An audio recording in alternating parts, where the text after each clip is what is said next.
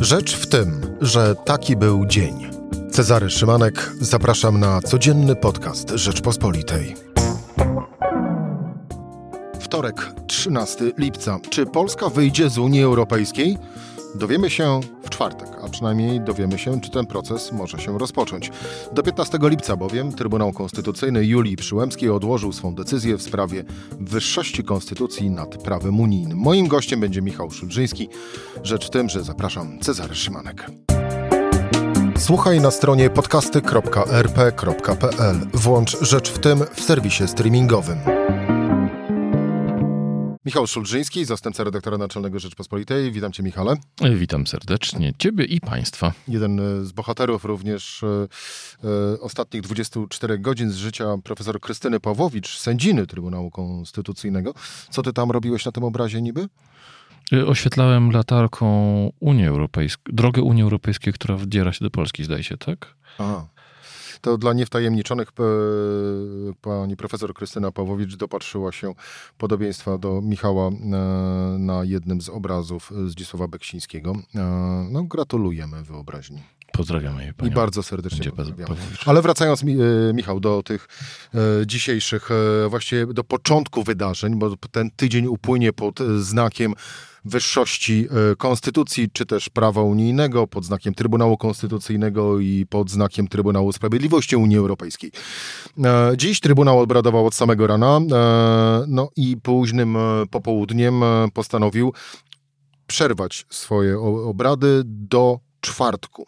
A obrady dzisiaj zaczęły się na wniosek premiera Mateusza Morawieckiego, który zwrócił się do Trybunału o rozstrzygnięcie, co jest wyżej, konstytucja czy też prawo unijne. No to, no właśnie, pytanie retoryczne właściwie. I tak i nie, dlatego że trzeba sobie zadać pytanie o konsekwencje decyzji Trybunału.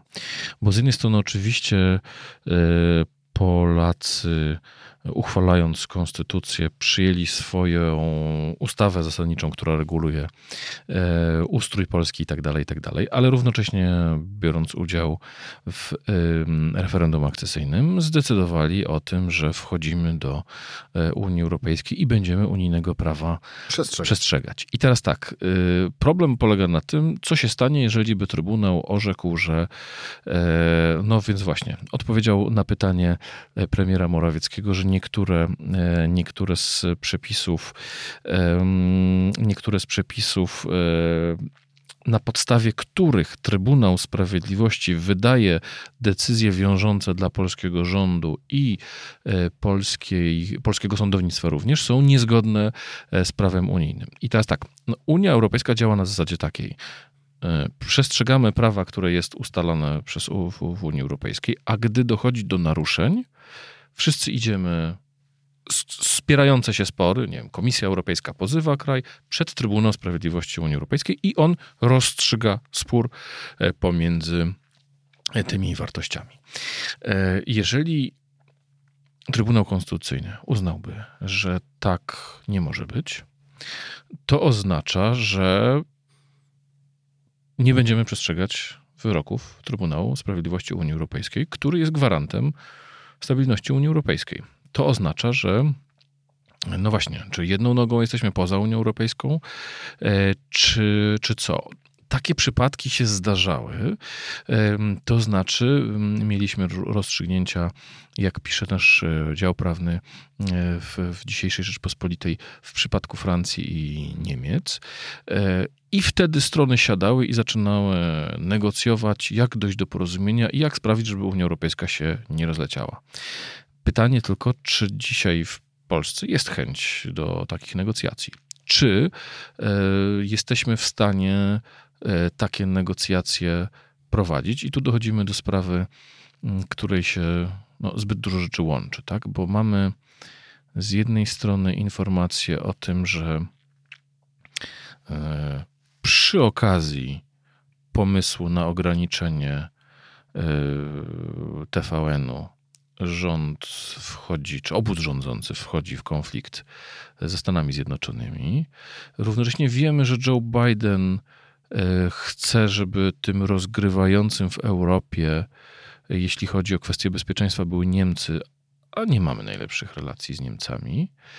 Równocześnie jesteśmy na retorycznej wojnie z Rosją i na dodatek jeszcze wykonujemy gest, który tak, obóz rządzący wykonuje gest, który może doprowadzić do tego, że właściwie w Unii Europejskiej przestanie się liczyć to, co było jej największą zaletą, czyli pewność prawa. Czyli tego, że jeżeli ktoś zrobi coś niezgodnie z unijnym prawem, no to wówczas Trybunał tak zadziała. I powiedzmy sobie szczerze, tu nie chodzi o kwestię suwerenności, bo jak słuchaliśmy Jarosława Kaczyńskiego w tej jego słynnej wystąpieniu na kongresie PiS-u, no to on cały czas mówił suwerenność. Suwerenność jest piękną ideą, tylko że chyba jest w tej chwili jedyny suwerenny kraj na świecie, jest to Korea Północna.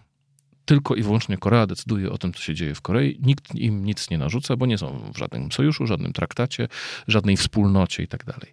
Problem polega na tym, że funkcjonowanie w zglobalizowanym świecie, wchodzenie w układy gospodarcze, w układy polityczne, tak jak Unia Europejska, w układy militarne, takie jak NATO, ogranicza naszą suwerenność. I nie stoimy dzisiaj przed sytuacją zero-jedynkową. Oddajemy suwerenność albo zachowamy suwerenność.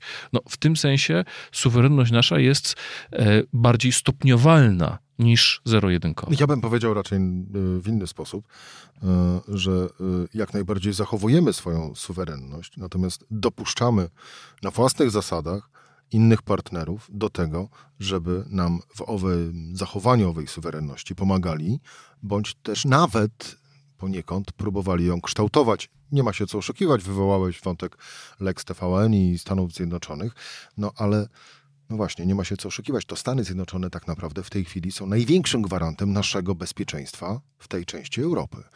Ale jeszcze jest jedna sprawa i to jest rzecz, którą warto tu przypomnieć. Ten zabierający nam rzekomo według narracji szczególnie prawej strony obozu rządzącego, no bo to wprost o tym mówią politycy Solidarnej Polski, Trybunał Sprawiedliwości Unii Europejskiej bardzo często stawał po naszej stronie. Nie wprost, gdy Polska kogoś pozywała, tylko wtedy, gdy w imię wspólnoty Komisja Europejska pozywała któryś z krajów za działanie dyskryminujące wobec innych, w tym na przykład polskich kierowców i tak dalej, i tak dalej. I teraz w takich sytuacjach chcieliśmy oczywiście, żeby wszyscy wykonywali decyzję Trybunału Sprawiedliwości, bo było nam to na rękę, no bo tak został skonstruowany ten Trybunał. No, tak w ogóle są skonstruowane sądy. Raz wygrywamy, raz przegrywamy, bo działa, czyli liczymy, że racje merytoryczne są tutaj, a nie to, że jest zawsze po naszej myśli, albo jest zawsze po myśli kogoś innego. No, tak też jest z sądami. No i chyba też, może dlatego PiS tak nie lubi sądów, że tak czasem się wygrywa, czasem się przegrywa, a nie to, że zawsze PiS ma rację. No właśnie, być może dlatego, a właściwie może przede wszystkim Trybunał Sprawiedliwości Unii Europejskiej jest tak znienawidzony, ale faktem owe zapytanie i od Mateusza Morawieckiego było podyktowane między innymi rozstrzygnięciami Trybunału Sprawiedliwości Unii Europejskiej dotyczącymi Izby Dyscyplinarnej. Ciąg dalszy tych rozstrzygnięć będzie w czwartek. Być może Trybunał Sprawiedliwości całkowicie podważy sens istnienia, jak i również działalność owej Izby Dyscyplinarnej. Natomiast jutro jest kolejne posiedzenie Trybunału Konstytucyjnego, które również tylko wtedy na wniosek, pamiętasz? Ten drugi wniosek to był poselski? To... Michał szybko sprawdza, ja będę zagadywał w tym czasie. Trybunał jutro, czyli w środę, będzie zajmował się drugim, bardzo podobnym pytaniem. No i tak naprawdę rodzi się, no właśnie, pytanie, bo to będzie tydzień pytań, ale rodzi się najważniejsze pytanie. Jeżeli Trybunał Konstytucyjny Julii Przyłębskiej wypełni polityczne zamówienie i orzeknie, że konstytucja jest ponad prawem unijnym, no to jak już teraz większość komentatorów i ekspertów i również byłych dyplomatów i polityków mówi, no to jest początek polexitu. I dlatego też właśnie Michał rozmawiał z tobą jako specjalistą od tych spraw politycznych, który zna wszystkie tak zwane wiewiórki na mieście. Po co to wszystko? Czy to jest tylko gra pod elektorat obozu rządzącego? Czy to jest mniejszy element większej układanki? czy też zaspokojenie marzeń profesor wspomnianej już Krystyny Pawłowicz, która jak wiemy z miłości do Unii Europejskiej to raczej nie słynie. Najpierw jesteśmy winni naszym słuchaczom wyjaśnienie, to jeden z sędziów Izby Dyscyplinarnej zapytał Trybunał Konstytucyjny, co ma zrobić z decyzją Trybunału Sprawiedliwości. A, faktycznie, czyli też dotyczyło to właśnie Izby Dyscyplinarnej. Właśnie w sprawie Izby Dyscyplinarnej, bo to dzień po tym, jak 8 kwietnia 2020 roku Trybunał Sprawiedliwości wydał postanowienie zabezpieczające, czyli mówiąc wprost zakazał działać Izby Dyscyplinarnej. Przypomnijmy, czemu tak działał. Trybunał uznał, że istnieje duże prawdopodobieństwo, że Izba Dyscyplinarna, która, przypomnijmy, karze sędziów, może ich nawet wyrzucić ze stanu sędziowskiego, w myśl unijnego prawa nie jest sądem, a tylko sąd może sędziego wyrzucić z pracy, mówiąc brutalnie, czy ograniczyć jego sędziowską niezawisłość. No, ale jak do tego dodamy jeszcze sposób powoływania owej izby. No więc to jest właśnie nowa problem. Krajowa Rada Sądownictwa i tak dalej, więc mamy całą kładkę. To jest właśnie ten problem.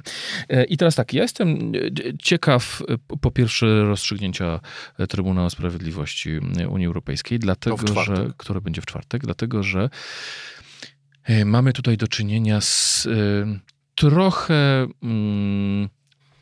dużą kreatywnością Trybunału Sprawiedliwości. Dlaczego? Dlatego, że wprost, i tutaj ten jest argument podnoszony przez polityków partii rządzącej, wprost Unia Europejska nie reguluje sądownictwa.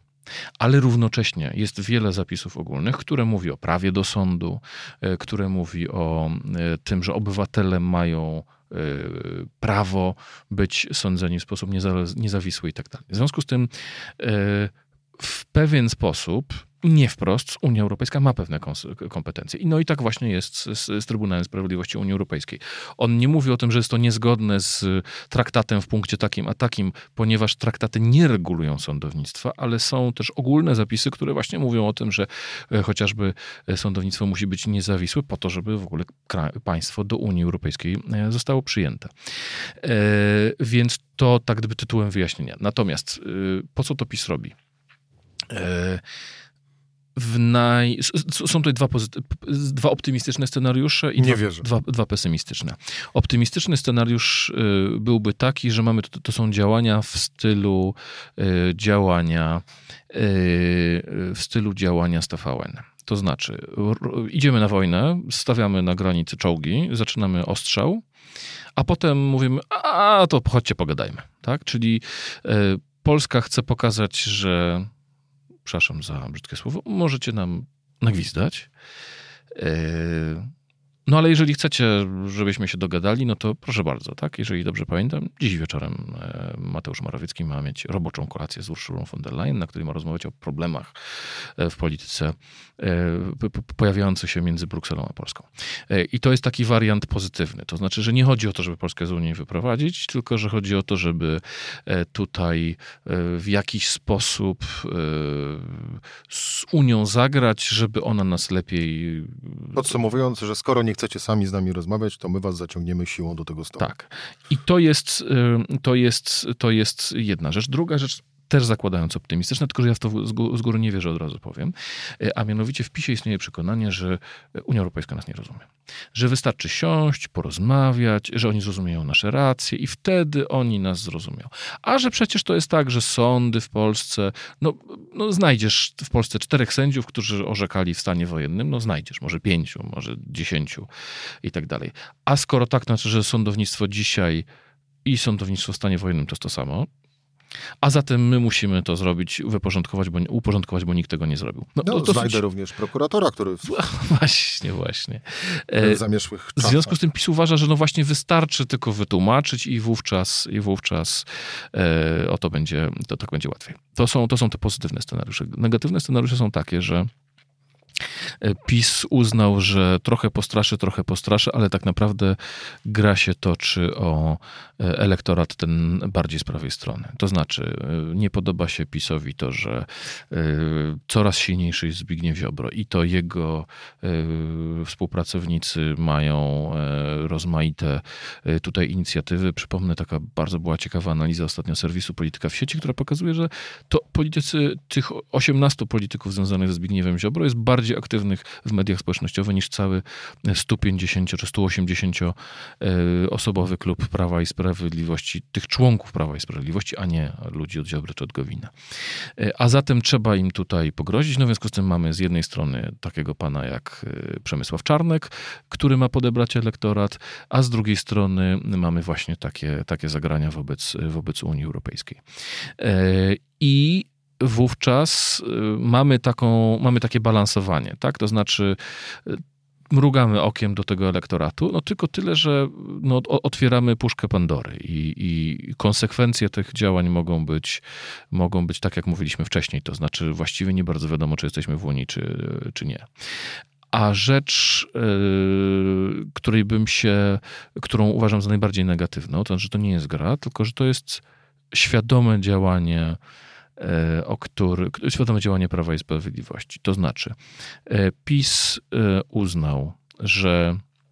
Zresztą to nie żadna tajemnica. Jarosław Kaczyński mówił o tym w wywiadach ostatnio wprost i taki miał komunikat na Facebooku wrzucony, że Unia Europejska idzie w złym kierunku, że przyszłość Unii jest zagrożona, że oto w tej chwili są siły, które chcą doprowadzić do jeszcze większej, jak on to nazwał, centralizacji Unii Europejskiej. Chcą odebrać nam suwerenność. W związku z tym musimy dzisiaj włączyć hamulce i zahamować już nie tyle przyszłość, ale tą dzisiejszą integrację. W związku z tym musimy znaleźć swój suwerenistyczny język, swoje suwerenistyczne argumenty, odwołując się właśnie do tych najbardziej antyeuropejskiej retoryki. Po to sojusz z Orbanem, no właśnie, i po to mamy właśnie wspólne deklaracje przyszłości z Le Pen, Salvinim, Orbanem, z rozmaitymi tymi bardziej skrajnymi partiami, czy to z Belgii, czy z Finlandii i tak dalej. Po to, że przykładamy Brukseli pistolet do głowy i mówimy, słuchajcie, ani kroku w przód, a tak naprawdę musicie zrobić parę kroków do tyłu. To znaczy integracja poszła za daleko, musimy ją już nawet nie tyle co spowolnić, co musimy cofnąć zegar integracji. Tyle tylko, że to by oznaczało wysadzenie w powietrze takiej Unii Europejskiej, jaką znamy dzisiaj. Ma swoje wady, ale lepszej nie widać. Nie ma w tej chwili w Unii Europejskiej, wbrew temu, co twierdzi Jarosław Kaczyński, klimatu do stworzenia nowego traktatu. Nie jest tak, że siądzie gdzieś Macron z Angelą Merkel i napiszą nowy traktat i kolanem nam go wcisną w gardło. Z drugiej strony też to się nie da z tego zrobić. Klimatu do zwiększającej się integracji, bo tak naprawdę ta bieżąca walka bądź ten trud w Unii Europejskiej ukierunkowany jest na to, żeby utrzymać to, co jest teraz, a nie pogłębiać jeszcze bardziej. A poza tym jest jedna kwestia, w której PiS jest tej integracji beneficjentem. Przypomnijmy, Unia Europejska tak samo jak wprost nie reguluje spraw związanych z sądownictwem, mimo że mówi właśnie o pewnych wartościach, tak Unia Europejska wprost nie zajmuje się ochroną zdrowia. A tymczasem PiS jest wielkim beneficjentem, zresztą nie tylko PiS, ale wszyscy obywatele, którzy należą do tych, którzy chcą się zaszczepić, są beneficjentami istnienia Unii Europejskiej, bo jednak rządy zgodziły się rok temu na początku pandemii, żeby upoważnić Komisję Europejską do działania w imieniu wszystkich państw członkowskich, żeby wprowadzać wspólne zasady zdrowotne. No, z punktu tego widzenia, jeżeli będziemy używali języka Prawa i Sprawiedliwości, paszport covidowy jest niezgodny z naszą suwerennością. Dlaczego mamy wpuszczać Francuza zaszczepionego na podstawie jego francuskiego zaświadczenia? Nie, przyjmujemy pewne zasady i właśnie w tej dziedzinie pogłębiono integrację, tak? Mimo że Unia formalnie się nie zajmuje zdrowiem, jest to kompetencja państw członkowskich. Sami z tego korzystamy, a nie słyszałem, za wyjątkiem jakichś radykałów z Konfederacji, żebyśmy chcieli Unię Europejską rozmontowywać z tego powodu, że jest wspólne zamówienia, czy najpierw dosypano pieniędzy firmom farmaceutycznym, żeby przyspieszyły pracę nad szczepionką i dzięki temu one mogły wszystkie swoje siły w to zaangażować, no i w krótkim czasie taką szczepionkę stworzyć. Ty nazywasz to pogłębieniem integracji. Dla mnie to po prostu zwykłe usprawnienie działania, bo tak powinno być właściwie z tego typu rzeczami od samego początku. Michał, to dwa krótkie pytania na koniec. W który ty z tych czterech scenariuszy wierzysz najbardziej? bądź uznajesz za najbardziej prawdopodobny? Ja się najbardziej obawiam tego czwartego, czyli tego, że PiS postanowił włączyć hamulec i w związku z tym wyciągnąć maczetę. To znaczy, jeżeli Trybunał Konstytucyjny uzna, że właściwie to my nie musimy słuchać Trybunału Sprawiedliwości, bo jesteśmy tutaj, no na tym terenie to my rządzimy, no to znaczy to Trybunał Konstytucyjny da ministrowi Ziobrze maczetę do ręki, żeby nią wymachiwać na wszystkie strony, no bo to ja tutaj będę rządził. Żadna Unia mi tutaj nie będzie mówiła, czy ja mogę sędziów wywalać, nie wywalać, powoływać i tak dalej. Więc tego się obawiam. I na koniec jeszcze w takim razie drugie pytanie, które bardziej nawiązywało do tego trzeciego scenariusza, czyli pierwszego z tych negatywnych, że jest to dzieło obliczone na efekt i skutek wśród wyborców Prawa i Sprawiedliwości, no bo automatycznie ciśnie się do głowy pytanie, jak dużo z czegoś, co się nazywa naszym dobrem wspólnym Polska na arenie międzynarodowej, nasza reputacja, etc., etc., jest w stanie poświęcić Jarosław Kaczyński, aby choć troszkę zyskać w kraju? Powiem tak, zarówno jeśli chodzi o relacje z Niemcami, jeśli chodzi o relacje ze Stanami Zjednoczonymi, jak i chociażby widzimy to w przypadku relacji z Czechami, widzimy, że tak naprawdę my nie mamy polityki zagranicznej, ani nawet polityki europejskiej. Wszystko to jest polityka wewnętrzna. Wszystko to jest gra na użytek wewnętrzny i tym wewnętrznym interesom, tym wewnętrznym rozgrywkom, żeby Ziobro stracił jeden punkt albo żeby nie zyskał jednego punktu, temu tak naprawdę jest podporządkowana nasza polityka zagraniczna i polityka europejska również. Co jest bardzo smutną konstatacją. Michał Szułdrzyński, zastępca redaktora naczelnego Rzeczpospolitej. Dziękuję bardzo. W pierwszym dniu odsłony Trybunał Konstytucyjny Polska, Unia Europejska, Trybunał Sprawiedliwości. Finał tego serialu w czwartek. Oczywiście będziemy przez cały czas z Państwem. Cezary Szymanek, do usłyszenia jutro o tej samej porze. To była Rzecz w Tym.